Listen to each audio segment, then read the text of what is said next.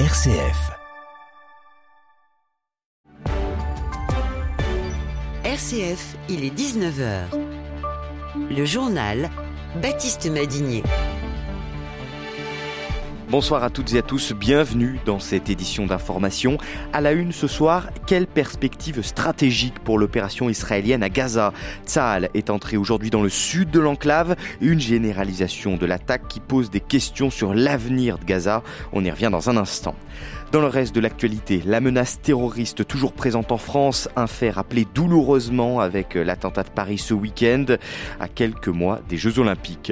3,5% des propriétaires détiennent la moitié du parc immobilier locatif français, les inégalités d'accès au logement au menu du rapport euh, d'Oxfam. Et puis, l'aide médicale d'État pour les sans-papiers est un système sanitaire utile, c'est ce que pointe un rapport très attendu après les débats sur le sujet au Sénat.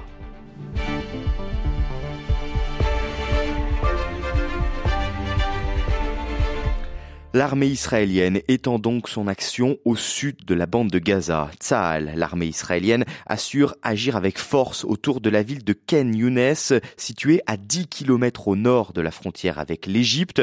D'importants bombardements sont rapportés, ainsi que l'arrivée de dizaines de chars, de véhicules de transport de troupes ou encore de bulldozers israéliens. Par ailleurs, les troupes israéliennes restent également présentes dans le nord de l'enclave, selon le ministère de la Défense, notamment dans certains quartiers de la ville de Gaza. Le but, toujours, selon l'armée, détruire le Hamas au sud comme au nord. Mais au-delà de cette rhétorique, le général Vincent Desportes, ancien directeur de l'école de guerre, estime que cette opération manque d'horizon stratégique. Écoutez. On sait qu'un des plans d'Israël, c'est de diminuer encore la bande de Gaza de manière à avoir une bande protectrice entre la frontière actuelle et l'endroit où vivront les populations gazaouites. Donc la bande de Gaza va être réduite à un tas de ruines de petites surfaces dans lequel il devrait exister encore 2 millions d'habitants, ce qui n'est strictement pas possible. Et donc il faudrait bien que ces habitants aillent quelque part. La difficulté, c'est que ni l'Égypte ni la Jordanie ne veulent accueillir cette population palestinienne qui représente un danger donc on est dans une impasse et on voit donc un pays qui est un pays intelligent, qui est un pays remarquable, se lancer et continuer une guerre qui euh, n'a pas de sortie intelligente possible. Il est absolument nécessaire qu'Israël comprenne l'impasse dans laquelle elle est pour arriver à déterminer une stratégie et non pas simplement une victoire tactique qui va conduire à une défaite d'Israël. La présidente du comité international de la Croix-Rouge dénonce de son côté les souffrances intolérables de la population. En effet, après d'intenses bombardements au nord de l'enclave ces dernières semaines, beaucoup de civils s'étaient réfugiés dans le sud de Gaza, qui est donc également désormais pris pour cible. La crainte de l'importation du conflit Israël-Hamas en France refait surface après l'attentat de samedi à Paris. Les renseignements considèrent la situation au Proche-Orient comme un facteur aggravant. Je cite, samedi, je le rappelle, un homme a fait un mort et deux blessés dans une attaque au couteau près de la Tour Eiffel. Ce matin, le ministre de l'Intérieur a reconnu un ratage dans le suivi psychiatrique du jeune homme qui était fiché S.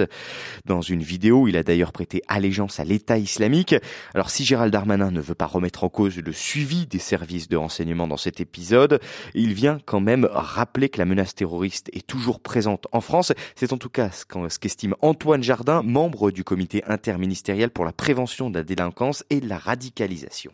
Là, c'est certain que penser que c'était fini, c'était euh, une illusion d'optique qui était pour partie euh, liée au fait qu'il y avait un très très gros effort de services de renseignement qui avait réussi à déstabiliser beaucoup de filières. On sait aussi qu'il y avait une influence géopolitique avec euh, la chute euh, de l'organisation de l'État islamique dans ces territoires d'implantation en Syrie et en Irak. Donc ça a désorganisé ces réseaux qui ont perdu de l'influence pendant quelques années. Euh, néanmoins, ils ont toujours été très actifs, notamment du point de vue de la propagande, du point de vue des activités de recrutement. Et on est sur une dynamique de long terme, donc euh, il ne faut pas croire que la logique du djihadisme va s'éteindre en un an, deux ans ou cinq ans on est sur quelque chose qui structurellement euh, va constituer une menace pour euh, beaucoup de sociétés. Et durant sa garde, garde à vue aujourd'hui, l'auteur des faits, un franco-iranien de 26 ans, aurait déclaré qu'il assumait totalement son geste selon l'AFP qui cite une source proche du dossier. Il affirme avoir agi seul et en réaction, je cite, à la persécution des musulmans dans le monde. Cet attentat relance également les interrogations sur la sécurisation de la cérémonie d'ouverture des JO de Paris, des Jeux Olympiques, prévus au bord de la Seine l'été prochain. Plusieurs personnes soulignent la nécessité d'avoir un plan B. Il y a seulement un plan A dans lequel il y a plusieurs plans bis, répond euh, la ministre des Sports et des Jeux Olympiques, Amélie Oudéa Castera. Elle évoque notamment des variables d'ajustement comme le nombre de spectateurs autorisés. En bref, euh, le directeur de Sciences Po Paris, Mathias Vichera, et ainsi que sa compagne sous le coup d'une enquête pour violence conjugale après une garde à vue euh, qui s'est terminée cet après-midi. Mathias Vichera est arrivé à la tête de l'école en novembre 2021. Il succédait à Frédéric Mion, contraint lui de démissionner en février de la même année pour avoir dissimulé des soupçons d'inceste, visant le politologue Olivier Duhamel. 10% des Français les plus riches euh, en patrimoine concentreraient 44% de tout le patrimoine immobilier français. C'est l'un des chiffres qui frappe dans le nouveau rapport Oxfam publié aujourd'hui et qui alerte sur les inégalités d'accès au logement en France. Ainsi, la part du logement représente en moyenne 23% du budget des consommateurs contre 9,5% il y a il y a 60 ans.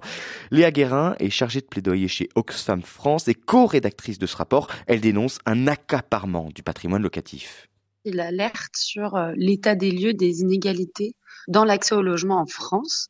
Un des enseignements est euh, cette accumulation du patrimoine dans les mains de quelques-uns. 3,5% des ménages détiennent 50% des logements mis en location par des particuliers, ce qui témoigne d'une concentration du patrimoine dans les mains de quelques-uns. Autre constat, du moins, c'est que le poids du logement dans les dépenses des Français n'est pas le même pour tout le monde, puisque au-delà d'avoir augmenté, puisque entre 80 ans, on est passé de 10% du revenu des ménages à 23%. Mais il y a des disparités puisque ce poids est deux fois plus élevé chez les plus précaires que chez les plus aisés. Voilà, et en réaction, Oxfam propose notamment de constitutionnaliser le droit au logement pour garantir un logement décent et abordable pour tous. L'ONG suggère également une série de mesures pour euh, réguler les acteurs financiers et spéculatifs du secteur et limiter cette accumulation de patrimoine. Le coût de l'aide médicale euh, d'État est globalement maîtrisé. C'est la principale conclusion du rapport publié aujourd'hui sur l'AME. Cette aide médicale d'État destinée à prendre en charge les frais de santé des étrangers sans papier était dans le viseur des sénateurs de droite dans le cadre du projet de loi immigration. Ces derniers avaient tenté d'en réduire la portée en la remplaçant notamment par une aide médicale d'urgence. Une idée que les deux auteurs euh, du texte de ce rapport rejettent ce soir, Laurette Duranel le socialiste Claude Evin et le républicain Patrick Stefanini jugent que la création d'une aide médicale d'urgence plus restrictive entraînerait une complexification générale du système. À l'inverse, ils estiment que le dispositif sanitaire est utile dans sa forme actuelle.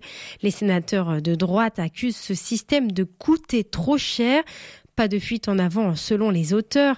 Le coût trimestriel des soins moyens est passé de 642 euros en 2009 à 604 euros en 2022. La droite dénonce également un appel d'air en matière d'immigration.